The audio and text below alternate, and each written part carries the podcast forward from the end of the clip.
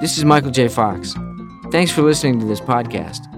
Learn more about the Michael J. Fox Foundation's work and how you can help speed a cure at michaeljfox.org. You're listening to audio from a recent Q&A session with foundation staff at an event in New York City. Listen to the full panel discussion in a separate podcast on our website and in your podcast app. All right, let's move on to, um, to all of your um, uh, questions, and, and thank you for, for providing um, so many. And here's a great one to start, and, and Marco, why don't you take this one, um, which is please comment on the current state of the alpha synuclein research trials. We talked about things that may lead to getting alpha synuclein to clump up and, and, and create the Parkinson's problem, and related to that, everything from genetic uh, problems to, to many others, inflammation that may cause uh, set alpha synuclein clumping in motion. But we also have a half a dozen or more trials out there, I think maybe it's almost 10, that are testing different ways of, of do, getting at those clumps of alpha synuclein. Where are we with those trials? Yeah, and, and when I tell people that we have a really robust and healthy therapeutic pipeline, uh, it means two things. It, it means one, the numbers, having almost 10 trials that are targeting alpha synuclein is, is incredible.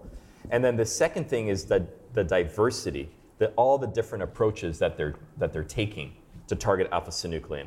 Given how I mentioned before that the attrition rates are high, you want to make sure you got a lot of shots on goal, a lot of different approaches. And for alpha synuclein, where we, we see that in the, uh, in, in the pipeline. So, for example, there are what's called biologics. A biologic just means that it's either a vaccine or it is a, uh, an injection of an antibody to target LRRK2. Those are two different approaches within the biologics approach. There's a second approach called small molecules. The reason we, we call certain medicines small molecules is because uh, drugs that are taken orally have to be quite small to be able to get through your blood brain barrier. You have a barrier from your periphery uh, to get it into your brain, it has to be small enough to, to get in. So there's a small molecule approach. All comes with, with different pros and cons versus the biologics. There's uh, even a third approach that is, that is percolating, which I'm sure will eventually get it uh, into a clinical trials soon. It's a, it comes from the cancer work. It's called a PROTAC approach, where you're actually using the natural ability of your cells to degrade uh, uh, foreign entities, and it's called the proteasome, and utilizing that to destroy alpha synuclein. So it's it's the number. There are a lot of trials out there, and the diversity, which I'm very excited about. And some have advanced into phase two, none some yet in phase three, which right. is the third stage of the clinical trial process. Um, but that means fairly soon, once phase two are completed, and, and there are some that look promising enough to move into phase three, we'll have a notion, right, within the next three to five years as to whether or not one of these may actually work. Yeah, exactly. And then to Sohini's point of de risking, our investments in these early trials will then build a data package that is going to get larger companies with uh, more potential for funding to then intervene, either buy those programs and then take it into a phase three trial, which is a very uh, expensive process. Here's another question that connects um, in some ways to alpha synuclein, Rachel, that maybe you can, you can take. And the question is Is MJFF involved in any studies that look at gut bacteria and how that may relate to Parkinson's symptoms. There's been a tremendous amount of interest in this, the thought that maybe alpha synuclein actually might start in the gut um, as opposed to the brain. And some of that is connected because of studies going way back that show this early connection between problems with constipation that, that may have to make, be connected to, uh, to Parkinson's. So where are we with that? What, are we, what do we know? What are we trying to find out? Yeah, similar to inflammation, and there's a connection to inflammation. This is a tough one to tackle. Um, so, there is a connection between the gut and the brain for reasons you detailed. Constipation is a very common symptom in Parkinson's that happens often decades before the disease starts. So, we know that the gut is involved in Parkinson's somehow, some way. We also see that protein, alpha synuclein, that clumps in the brains of people with Parkinson's in the gut. So, whether it starts in the gut, gut and then spreads to the brain, or it starts in the gut and the brain at the same time, or it starts everywhere at the same time, that's yet to be determined. But we know it's there. Um, we also know that the gut is our first um, interaction with the environment, right? That's how our diet is processed. So we know that pesticides are associated with Parkinson's disease. We know that diet is associated with Parkinson's disease. So there are many different connections and yet to be determined exactly how all those connections fit in. Um, so there's a lot of work to be done here. The microbiome also is very large, lots of bacteria in the gut. So determining which are good, which are bad, how those change on a daily basis, and how they change in Parkinson's is a tough thing to figure out. And so there, there's a lot of work to be done here. Let's stay in that part of the anatomy for a moment um, because there's another question about, about diet uh, recommendations, which always comes up. And people are interested in that often for really good reasons because the, you know blueberries are antioxidants so that might play a role in inflammation and so forth. Are we any further in really knowing whether there is such a thing as a diet that would make sense for either people who have been diagnosed or who are at risk for being diagnosed Well, I mean, we kind of chuckle about the fact that we always get this question, but it's good that we get this question because people want to know what they can do and how they can Yeah. live well and those sorts of things. And diet is a really hard one to study. I mean, similar to exercise, it's hard to control what people eat and know that they're following a specific diet and, and be very regimented on diets. Um, certain diets that have been studied in Parkinson's um, in, in very small studies, either they're um, very small controlled studies or there's no sort of like placebo group or control group. The ketogenic diet, um, the Mediterranean diet, which focuses on you know whole foods, fish, um, healthy fats like olive oils, um, the Mind diet, which is somewhat similar, um, and these have shown um, the Mediterranean diet in particular has shown some association with a lower risk of Parkinson's in people who don't have Parkinson's. The ketogenic diet is a little bit conflicting. So we don't, I mean, the long story short is that we don't have solid evidence to support one specific diet over another for Parkinson's. Some people will say they eat a gluten free diet, for example, and feel fantastic. Is that because they have something else going on? Is that because their Parkinson's is mild? We don't know. So I think the, the sort of party line is to eat a healthy, balanced diet, eat a lot of fruits, eat a lot of vegetables, which have antioxidants we know are good for you, um, eat whole grains rather than sugary, processed American type diet. You know, follow the perimeter of the store and eat whole, unprocessed foods, um, and eat as healthfully as possible. As far as whether you know you want to try one particular diet over another, I think that's an individual conversation to discuss with your doctor and a dietitian if you have access to one. And, and by the way, um, after we're done today, uh, we'll see how well the, the Michael J. Fox Foundation practices what it preaches by, by what's offered in the box lunches. And Uh, don't that- hold me personally to that. I have nothing so to if, do with that. if there are no blueberries, you know, you can you can report that. Anyway, there are box lunches. You can pick them up after we're done, and we'll have our kind of networking informal lunch um, afterward. Um, here's a question that that. I think speaks to how the field continues to evolve. It's a question about stem cells and where we are with them. Ten years ago, that would have been front and center and where we think everything's going to go in terms of fixing Parkinson's disease. Then it kind of there were bumps and problems, and it became less a, a topic. Now there's kind of a little bit more interest again, as well as clear kind of warnings to not sort of go by the latest stem cell treatment being offered in, in some other country because that's, that hasn't been proven yet. Lots going on. Marco, bring us up to date. Yeah, and in a similar way to what's happening with alpha synuclein and, and, and targeting that protein, uh, there's a lot of innovation that's happened with stem cells. And, and it used to be very politically charged discussion, and there's been uh, a lot of uh, new science that has kind of moved it away from that. Uh, for example, there's something called IPS cells or induced pluripotent cells. So there's discoveries that were made, Nobel Prizes were, were given out for this, in which you can actually uh, take a adult human cell and add a chemical cocktail to it so that you revert that cell back to a embryonic stage even though it's not an embryonic cell that then can differentiate it can then become for example a dopaminergic cell uh, there's a small trial that's happening in japan that's very exciting that that new science got quickly translated into, into a clinical trial uh, there's other, other ways of taking uh, egg cells and shocking the egg cell so that all the chromosomes stay in that, in, in that egg cell. And uh, that's a completely different stem cell approach. So just like with alpha-synuclein, they have the biologic class, a small molecule class. You got more shots on goal with different approaches. That's actually happening with stem cells also, uh, which is exciting. By the, go ahead, Risha. I was just going to add on to that. So I think this is exciting. A lot of people ask about it. It's a novel way and a different route to potentially replace those dopamine cells that go missing in Parkinson's. But a couple sort of caveats on it. One is that we don't know that this would be a you know disease modifying or cure for Parkinson's. You know, mm-hmm. potentially it could really help with the movement symptoms and mm-hmm. decrease your need for medication for long periods of time. But because we don't know the cause and the underlying effect of the disease, could that take over eventually? And could you eventually need medication again, or could it stop working? So these are the things that we need to figure out. Also, the stem cell trials that are ongoing and anticipated, these actually make dopamine cells out of iPSCs, like, like um, Marco was talking about, and they implant them into the brain. This is very different from the stem cell clinics that you hear about touting, you know, the cure for Parkinson's, arthritis, diabetes, on and on and on for potentially thousands of dollars. Some people do pursue that as an avenue of therapy, but that has not been proven, and that is not a, a clinical trial. So just you know, be wary if you think about those sort of stem cell clinics and, and discuss those with your personal physician if that's something you're thinking Yeah, about. really key point. Um, there are a lot of snake oil salesmen out there, and it's something I think we all have to be mindful of. Marco mentioned a, a moment ago when he was talking about the variety of stem cell approaches. He used the phrase shots on goal.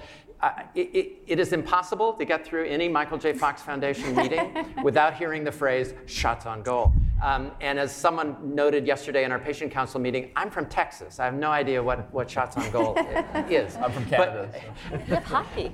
but but um, just let's take just a quick slide, side detour on that phrase. I don't know whether Debbie Brooks came up with that or where that actually came from. I think from. it was Michael, Okay. actually. Well, another Canadian. Um, uh, but but that means really that we. There, that, that phrase is there for a reason because we want to have a lot of possibilities out there because you don't know which one is going to actually get by the goalie and into the net. Exactly. I think that's one of the unique roles that the foundation plays when we think about the, uh, the whole field of Parkinson's research is we're not wedded to one particular idea. We exist to be able to support the best science and the best approaches. And I think one of the things that we've learned, particularly looking at other fields, is that there's a real danger in assuming that one per- approach is the right approach. And I think all of you have seen in the news lately that there's a lot of um, you know negative uh, information coming out about some of these Alzheimer's trials, who all tackled the same sort of protein in this very similar manner. And one of the lessons learned is that there was a lot of really, really good science supporting going after Alzheimer's in this way. But it didn't pan out, it seems like. And it doesn't mean it may not in the future, but right now it's not panning out. And I think our role as a foundation is to make sure that we constantly have a pipeline of new approaches and new ways of um, tackling Parkinson's disease and making sure that those are all being pushed forward because we still, unfortunately, there are a lot of unknowns about PD. And so we don't have that surety of being able to say, this is the one that's going to get into the goal. Rather, we want to have as many chances of getting that one into the goal. Question about genetics and genetic testing. Another really interesting and, and uh, uh, challenging um, uh, question that I think confronts uh, many families. Um, so it's a two part question. Where can I get genetic testing for free? Uh, and if I have a family history, is my risk actually higher? Um, so why don't you take the last part first, and then maybe you can speak to the 23andMe partnership, uh, Sohini. But on the question of if I have a family history of Parkinson's, is my risk higher? And the kind of counseling that someone might want to consider before actually even taking a genetic test. Yeah. So the answer is I'm not sure, and not necessarily. Just because you have a family member with Parkinson's disease, if they developed Parkinson's at you know the average age of onset of 60, you know, 58, 60, maybe not. You know your your increase is maybe about you know the the average um, increase, uh, the average risk of Parkinson's for the general population is about one percent for everybody, family member or not maybe your risk increases about to about 3% if you have a family member. I don't know how much that would increase if you have a genetic component. So th- there's a lot of nuance in here. Whether your family member is a little bit younger, it might be higher. If they have a genetic risk factor that you then maybe inherit, it could be a little bit higher. So that's where I think genetic counseling comes in and is really important and can be really helpful because genetic counselors are experts in this and they can help detail set out a whole family tree for you that says dad had Parkinson's, mom didn't, my brother didn't had it, you know, I am not sure if I do, you know, these sorts of things, and detail the whole thing and say, this is what I think your potential risk is before we go into testing. Here's all the things you should think about that genetic testing can and can't tell you before you even have the genetic testing. And then when you get your results, they can go over them with you and tell you what they do and don't mean. Because I think that's a really hard thing for a lot of people to swallow is getting these results back and saying, I don't know what this means. And then sometimes even taking them to your doctor who says, I'm not sure even what they mean. So having that sort of conversation and open discussion, even before you have testing, again, about what it can and can't tell you and what it means for you or potentially means for you and your family is really important. So I think a great point because if you just take the numbers Rachel just mentioned, that the overall population has 1%. If you have a family member, maybe it goes up just one family member as opposed to several, because then the odds do change. If you have just one, maybe it goes up to 3%. That's still, you know, three out of 100, so it's not so much. But depending on how that report is, how that result is reported to you, if you get something from a genetic test that says you have three times the chances of getting Parkinson's, it sounds terrible, right? But maybe that's just 1% to 3%. That's three times. Yeah, it- so it's- it's, really important to have that sense. Yeah, it it is, and, it's, and and I know it's a, it's a scary thing, but it's really important to note that there are no mutations that are associated with Parkinson's that guarantee that you're going to get Parkinson's disease. Uh, if you find that, that's called complete penetrance. And none of these genetic causes of the disease have complete penetrance. They're all incomplete penetrance. So it, it's, it increases the probability. It's, it's why biomarkers are so important because that alone can't explain if you're going to get Parkinson's or not. There needs to be something else that's contributing to it. Great context for us to have. And, and just briefly, Sohini, then, though, speak to the partnership that the foundation does have with 23andMe and the role that that's played in developing, getting more data from people who have those genetic uh, risk factors. Sure. So I might take one step back. How many here have heard of Fox Insight? Oh my God, awesome. That's great. So then I don't have to say very much other than Fox Insight is an online study that the foundation um, sponsors, and it's sort of a complement to PPMI, where PPMI focuses on a very small population and goes very deep in trying to understand um, the disease through objective ways, clinical scales, um, sample collection, imaging, et cetera. Fox Insight is about trying to get um, information from Parkinson's patients in particular, but also others, um, about the lived experience of the disease. And one of the unique things that we have within Fox Insight is a collaboration with the personal genetics testing company 23andMe. So if you are a Parkinson's patient and you are enrolled in Fox Insight, you have the ability to um, uh, participate in the genetic component of Fox Insight that is um, enabled by 23andMe. You get their personal genome kit at no cost, and you're able to get um, your genetic testing done. One of the things the foundation um, um, offers through this approach is genetic counseling. So if you opt in to do this genetic component of Fox Insight, you will also be given um, information about how you can then have counseling sessions with the group who actually performs genetic counseling for our PPMI participants. And, and an exciting thing now is that if you were to find out that you are a mutation carrier, that there are actually trials now Yes. out there that are that are that are. I mean, it's one thing to get information and not have any next step, but there is a potential next step. And I would also add that for those that may not want to go down that route, because there is so much research focused on genetics, genetic testing is often now offered as part of many research opportunities. So going on to Fox Trial Finder will give you a great way of seeing what genetic research is occurring and whether you can get genetically tested and receive that information through that mechanism. We just have a few minutes left uh, before we get to discover what the foundation has in mind for your box lunches. Um, so um, we're going to try to get through. We're not going to get through all of your questions. They're great questions, really smart uh, group here today. Really great questions. But I want to try to get through three or four more. So this is sort of lightning round um, style, if, if you would. Um, uh, Rachel, can you use the Inbrija, the inhaled new form of, of, uh, of, of levodopa carbidopa uh, for an off episode? Can you use that if you're not using carbidopa levodopa yet? That's a great question. So Usually, well, not usually, you always use levodopa in combination with a medication called carbidopa. So you're used to getting Sinemet or Rytary or Stalevo, and that's always levodopa combined with carbidopa. And that's because the carbidopa stops levodopa from being broken down before it gets to the brain. So the answer is most likely not, because if you take that levodopa, it's going to just be lost and get broken down before it gets to the brain where it's converted to dopamine. Um, so the answer would be I mean, maybe there are ways around it. You can take some extra carbidopa or that sort of thing, but it's intended to be used in addition to your regular medications, which include Sinemet and carb, you know, carbidopa, levodopa. Question about environmental um, pesticides. You mentioned earlier, Marco, that, that we still don't know outside of the genetic things that put you at risk for Parkinson's, what else may cause uh, Parkinson's.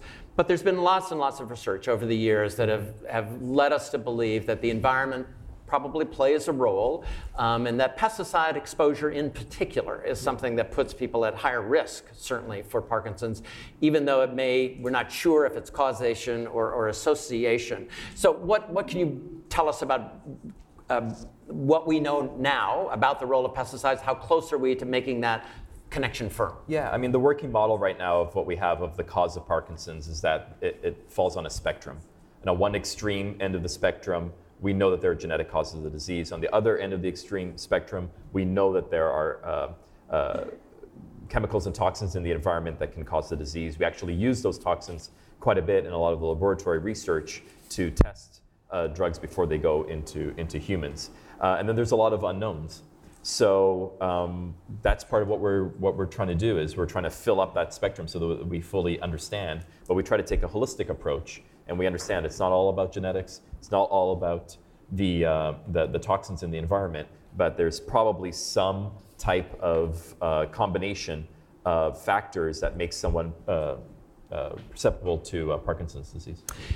Take, I'm going to take uh, two more of your questions. because These are really good questions about symptomatic issues, and then I want to pose a last question to our, our panelists. Um, Rachel, who are the best candidates for DBS? This person would like to know. So right now, DBS is approved for people who've had Parkinson's for at least four years and have motor fluctuations, which means that your symptoms fluctuate. You are on and your symptoms are well controlled, and then you go off and your symptoms are not well controlled, and that kind of fluctuation happens on and off throughout the day.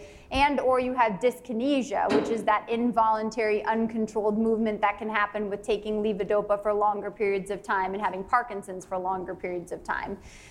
It, the best candidate for Parkinson's is typically a person who gets a good response to medication but has those complications. So you take your medication and your symptoms are well controlled, but you have these ups and downs or dyskinesia that can't be controlled well with adjustments to your medication. So, leave a, so DBS can typically give you your best day with medication with much less medication. The exception to that is people who don't respond, their tremor doesn't respond to medication. DBS can still be used pretty well in that instance. Um, the people who aren't great candidates for DBS or people who don't get a good response to their medication are having um, extra non movement symptoms like a lot of cognitive problems, which can get worse with DBS, or a lot of speech and swallowing problems, or a lot of balance problems, which typically don't respond to the, the treatment. And one last question that I think probably has occurred to, to many people here and has to do with another difficult symptom that can happen late in, in um, uh, Parkinson's disease connected to these cognitive issues. And that's the, the experience of having delusions uh, and hallucinations. So, new drug approved, I guess, a little more than a year ago, Rachel, um, Nuplazid, um, which has been helpful to many people. Many people have also commented on the, the commercials that I'm sure many of you have seen as being a little scary. And this question references that. The commercial says 50% of us will get hallucinations or delusions. Is that true? That's a hard one. So it, it, I think it's up to 50% of people can have hallucinations or delusions. So hallucinations are seeing things that aren't there. Um, you can also have um, tactile hallucinations, feeling things, um, or hearing things that aren't there. But in Parkinson's, they're most often visual hallucinations. Delusions are believing things that aren't true. Often these are paranoid, so people will typically believe that a spouse is cheating on them or family members are taking money from them and things like that. Hallucinations and delusions do not happen in everybody with Parkinson's. If they do happen, they're typically later in the course of disease and often they're associated with cognitive problems. So, just like in people with Alzheimer's who have significant dementia or memory problems, they tend to come along with those other problems. So, it's a little bit of a, a more difficult situation because they're compounding memory and thinking problems that are already there, but they're typically associated with significant significant cognitive problem if that's there. And in a way, speak back to some of the things we've all been talking about. Is as we learn more, as we get through this data more clearly, we'll have a better sense who may be at risk for that particular symptom, as opposed to it just being a generalized statement, half of all people. Exactly. And as you mentioned before, there are treatments for yeah. it. You know, there was a medication, Nuplazid, that was approved in 2016, which works in a new way to treat these. And there are other medications that we used before Nuplazid that we still use now. So there are ways to treat this. Let me just pose the last question to, uh, to all of you. And um, I want to ask you each sort of what you see as the biggest challenge facing uh, the field and, and the foundation in our pursuit of stopping Parkinson's and even preventing it before it even begins. What's the challenge that you, you think about the most? Um, but also, what inspires you the most to confront that challenge and keep your shoulder to the wheel in this work? Marco, start us out. So I think the biggest challenge, and I mentioned before, with drug discovery being so slow, and that I think a big part of our role is to, to speed it up. I think that's a huge challenge, and we speed it up by helping with recruitment. We speed it up by uh, funding the, the best science, both preclinically and, and in the clinic. Um, so I, I, see that as the biggest challenge. Um, what I'm very excited about is I feel that our community is growing, a community of patients that are getting more engaged in, in doing clinical research a community of researchers, as I mentioned before, who never were interested in Parkinson's disease, and now they're all in. Uh, I'm very excited about, about that, and I think that will, that will help address the challenge of the slow uh, process of drug discovery. Rachel. Those are tough questions, Dave. Um, the, I think the biggest challenge, or one of the biggest challenges, is understanding all of the nuances of Parkinson's. And it's, it's the classic the more we learn, the more we realize we don't understand. Mm-hmm. So, you know, we answer one question and there are five more waiting to be answered. And so, so I think that's the biggest challenge. We've come so far in our understanding, but we do have a long way to go. Um, but we're chipping away at it for sure. And I think um, it, the, the thing that inspires and motivates me the most is really the, the, the people and the different personal stories that I hear. So whether it's, you know, somebody's struggle with their freezing or I see them freezing and I think, that makes me really want to get something better for that person. Um, or it's one of the fellows who we just graduated who I think, gosh, you know, what have I done with my life? Because they just graduated and they're establishing a clinic to treat patients and get them into research where a clinic never existed. So you know, Montana. Just, okay, I'll work on it. But um, but to see you know how high that bar is set, and that we we just continue to need to reach higher and, and farther. Sohini, bring us home here on, on challenge and, and inspiration. Uh, the pressure. Um, I think for me, the challenge, the thing that keeps me up at night is what we can't control. So I know we have an amazing team. I know we have an amazing community. And I know we're making a lot of advances. What keeps me up at night is the things I that we can't control, like the fact that there are so many failures in Alzheimer's. Is that going to have an impact on federal funding for neuroscience, on pharmaceuticals' appetite for risk? Um, you know, those things where we can't really control, but it has a really significant impact on what's going on. And so those are the challenges that, you know, um, I really think about and I worry about. It doesn't mean that I don't think we have strategies for offsetting it, but they're harder to tackle because they're not within our control. That being said, if you flip to the positive, the thing that really inspires me, it actually um, it's so uh, it's so interesting that you asked this question because maybe I would have had a different answer, um, you know, a few months ago. But I was recently at a birthday party. Um, my son's four years old, so it was a four-year-old birthday party. Woohoo! And um, we were talking, and I was talking to some of the parents. And I do a lot of travel, and next week I'm actually going to be gone for most of the week for some work travel. And we were just talking about it. Was, you know, about the impact on the family, etc. And my son was there, and as those of you know, kids at that age listen to everything. They don't necessarily understand it. But at some point, you know, they were there was a question question about, you know, well, how does he take it? How does my son take it? And he sort of piped up and he said, it's hard. I'm sad when mommy's goes. And then he kind of paused and he said, but mommy does good. And that's actually what inspired me because, especially in this age where discourse is so negative and so ugly, it's really inspiring to know that what I'm doing is setting a model for my son that it's important to do good, however good is done. And I do feel that we at the foundation are really focused on doing good. Um,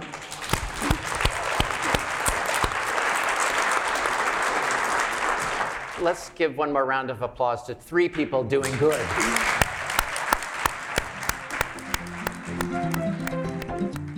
This is Michael J. Fox. Thanks for listening to this podcast. Learn more about the Michael J. Fox Foundation's work and how you can help speed a cure at michaeljfox.org.